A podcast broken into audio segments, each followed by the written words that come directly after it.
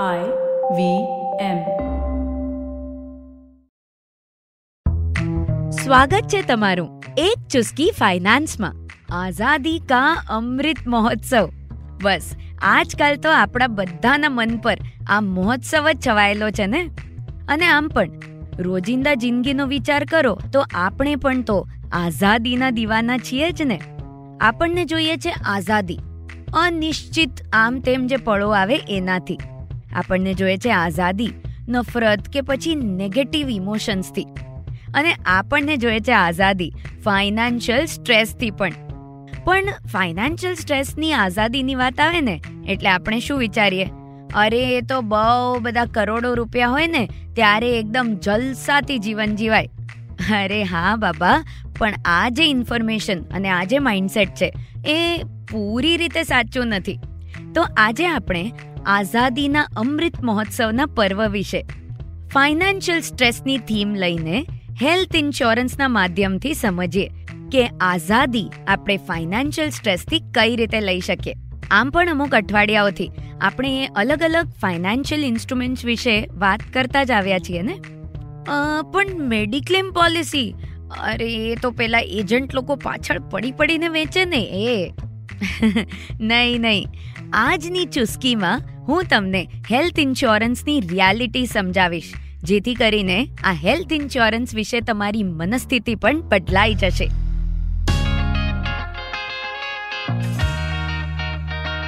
એક ચુસ્કી ફાઇનાન્સ પોડકાસ્ટમાં તમારું ખૂબ સ્વાગત છે.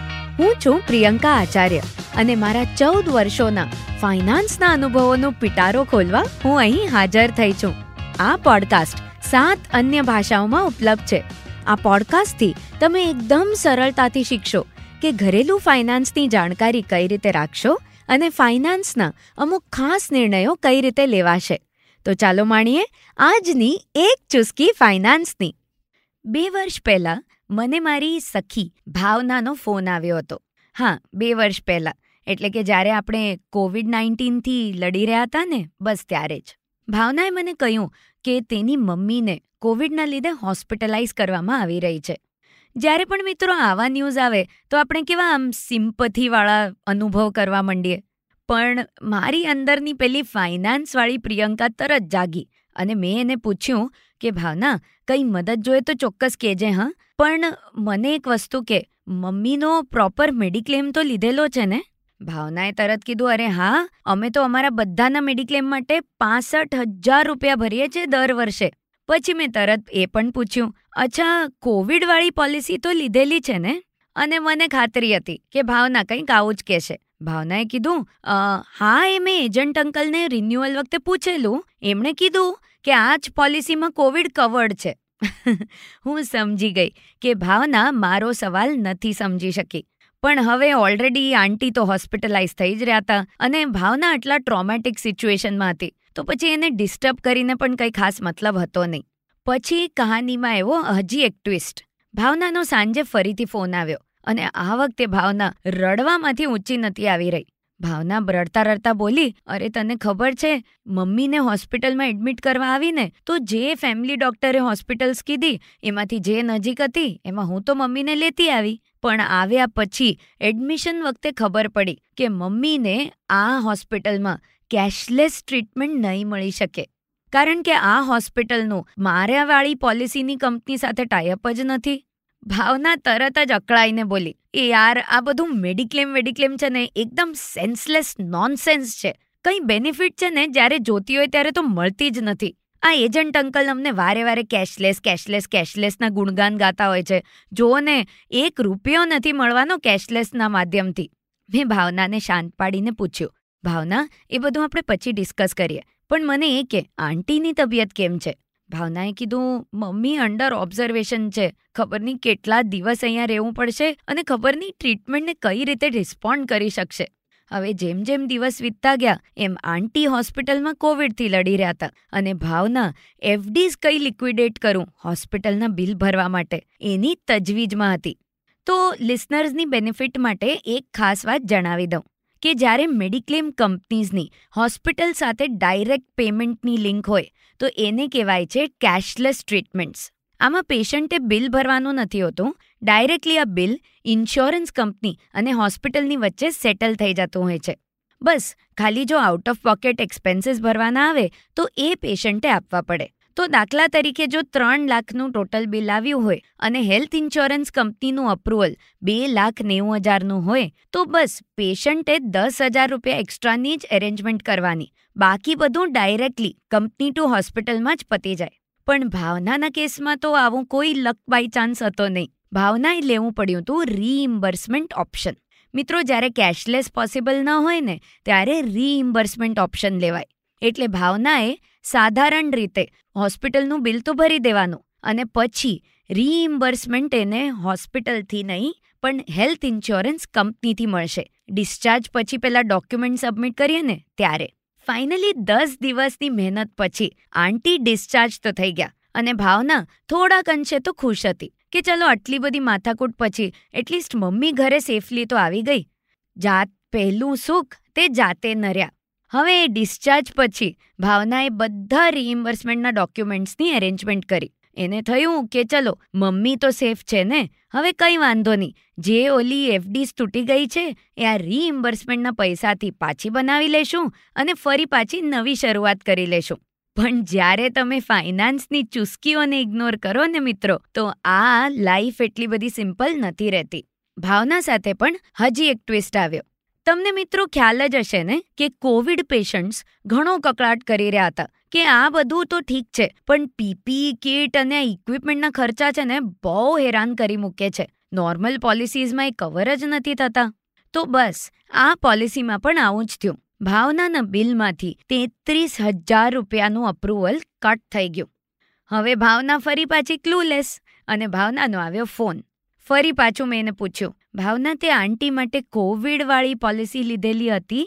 સેમ વસ્તુ પાછી જે બોલી. અરે, મેં તને કીધું તું ને પેલા દિવસે, ઓલું કોવિડ કવર્ડ હતું હોસ્પિટલાઇઝેશનમાં મેં. કહ્યું, ભાવના, તું જે કહી રહી છે એ વાત સાવ ખોટી નથી, પણ એ હોસ્પિટલાઇઝેશનનો ખર્ચો એમાં કવર્ડ છે. પણ તને એ નથી ખબર કે આઈઆરડીએ એટલે ઇન્સ્યોરન્સ રેગ્યુલેટરી ડેવલપમેન્ટ ઓથોરિટીએ સ્પેશિયલી કોરોના જેવા કાળઝાળ પેન્ડેમિક માટે બે નવા પ્લાન્સ લોન્ચ કર્યા હતા. એકનું નામ હતું કોરોના રક્ષક, એકનું નામ હતું કોરોના કવચ.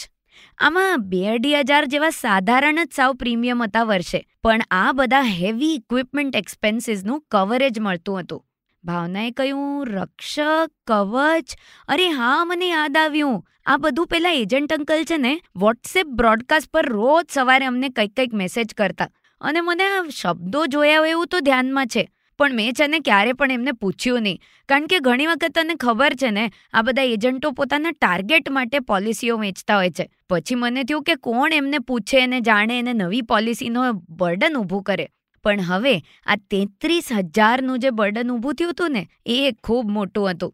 આંટી તો સાજા થઈ ગયા, પણ આ જે મોટી માંદગી ઘરમાં આવીને એને સાજી થતા થોડોક સમય તો લાગશે. અચ્છા મિત્રો, ખાસ કહી દઉં કે હું કોઈ તમને દુઃખભરી દાસ્તાન કહેવા માટે અહીંયા નથી બેઠી. હું તમને આજે આ વાર્તાના માધ્યમથી હેલ્થ ઇન્સ્યોરન્સમાં ક્યારેય પણ ઇગ્નોર ન કરવાની એવી ત્રણ બેઝિક વાતો વિશે કહેવા માંગુ છું. પહેલી વાત, પ્લીઝ તમારી એરિયાની ત્રણ મોસ્ટ નિયર બાય હોસ્પિટલ્સ અને તમારા શહેરની ત્રણ ટોપમોસ્ટ હોસ્પિટલ્સ જે કોઈ પણ હોય ને, એનું લિસ્ટ તમારી પાસે હંમેશા હેન્ડી રાખો. અને દરેક પરિવારજનને આ છ સાત હોસ્પિટલ વિશે પૂરી માહિતી હોવી જોઈએ. અને હા, દરેક વર્ષે એક સાધારણ માહિતી એ પણ કઢાવી લો કે આ જે છ સાત હોસ્પિટલ્સનું લિસ્ટ છે, આમાં તમારી મેડિક્લેમ કંપનીની કેશલેસ ફેસિલિટી ઉપલબ્ધ છે કે નહીં? જેથી કરીને ઇમરજન્સી વખતે આ બધી શોધખોળમાં તમારો ટાઈમ અને તમારી એનર્જી બરબાદ ન થાય. હવે બીજી વાત. તમારા હેલ્થ ઇન્સ્યોરન્સ એડવાઇઝર સાથે તમારા સંપૂર્ણ પરિવારનું રેપો, એટલે કે દોસ્તી જરૂર કરાવજો. દર ત્રણ મહિને કે છ મહિને એકવાર આ એડવાઇઝરને ઘરે બોલાવો. ક્યારેક ઓનલાઈન મળી લો અને એ પણ બધા ફેમિલી મેમ્બર્સની હાજરીમાં જ. એ શું કરે છે? એ એડવાઇઝર વિશે માહિતી લો. એ એડવાઇઝર એ તમને કઈ પોલિસીઝ આપી છે? એના વિશે બેઝિક માહિતી ફરી પાછી રિવાઇઝ કરી લો. જેથી કરીને ઇમરજન્સી વખતે જો જરૂર પડે, તો તમારા પરિવારજનો ખચકાટ વગર આ એજન્ટને કોન્ટેક્ટ કરી શકે.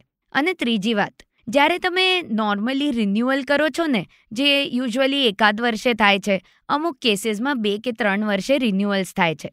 પણ જ્યારે પણ તમે હેલ્થ ઇન્સ્યોરન્સને રિન્યૂ કરો, એક વસ્તુનો વિચાર જરૂર કરજો કે મિત્રો આપણા ઘરમાં ઘણા વર્ષો થાય એટલે આપણે ફર્નિચર, પડદા, હોમ ડેકોર પેન્ટ બધું જ રિનોવેશન કરવાનો વિચાર કરતા હોઈએ છીએ, ને? બસ એ જ રીતે. જો તમે કોન્શિયસ રિનોવેશન તમારી પોલિસીનું પણ નહીં કરતા જાઓ, તો કદાચ આ ભાવના જેવી વાર્તા તમારા ઘરમાં પણ થઈ શકે.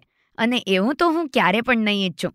અને હવે ભાવનાની વાત ઉપર વારે વારે વિચાર કરીને દુઃખી થવાને બદલે તમે આઝાદીનો અમૃત મહોત્સવ છે જ, તો તમારી પોતાની આઝાદી જરૂર મેળવી લો. શેનાથી ઇગ્નોરન્સ અને મેડિક્લેમ વિશેની હાફ નોલેજથી. એ જાણકારી તમારા પરિવારજનોને પણ આપો અને તમારું કવરેજ પ્રોપર છે કે નહીં એ જરૂરથી માહિતી મેળવો, જેનાથી તમારું સંપૂર્ણ જીવન એક અમૃત મહોત્સવની જેમ સરસ રીતે પસાર થઈ શકે.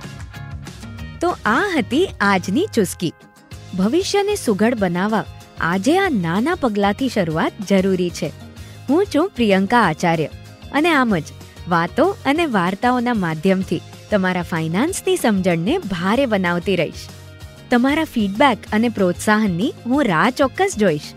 તમે મને ફોલો કરી શકો Instagram at the rate Priyanka U Acharya ID પર અને લિંકડિન પ્રિયંકા આચાર્ય નામની પ્રોફાઇલ થકી. જો તમને આ શો ગમ્યો હોય, તો આઈવીએમ પર હજી ઘણા બધા શોઝ છે, જ્યાં તમે હજી ઘણી માહિતી મેળવી શકશો. તો આવી જાઓ આઈવીએમ પોડકાસ્ટ એપ કે પછી વેબસાઇટ પર. એક ચુસ્કી ફાઇનાન્સ પોડકાસ્ટ અને આઈવીએમના બધા શોઝ તમે તમારા મનપસંદ ઓડિયો એપ પર પણ સાંભળી શકશો. અમને સોશિયલ મીડિયા પર તમારો સ્નેહ પહોંચાડવાનું ભૂલશો નહીં. અમે આઈવીએમ પોડકાસ્ટ નામથી ઓળખાઈએ છીએ. ફેસબુક ટ્વિટર ઇન્સ્ટાગ્રામ અને યુટ્યુબ પર. તો ચાલો, આવતા મંગળવારે ફરી મળીએ એક નવી ચુસ્કી સાથે. એક ચુસ્કી ફાઇનાન્સ સાંભળવા બદલ આભાર.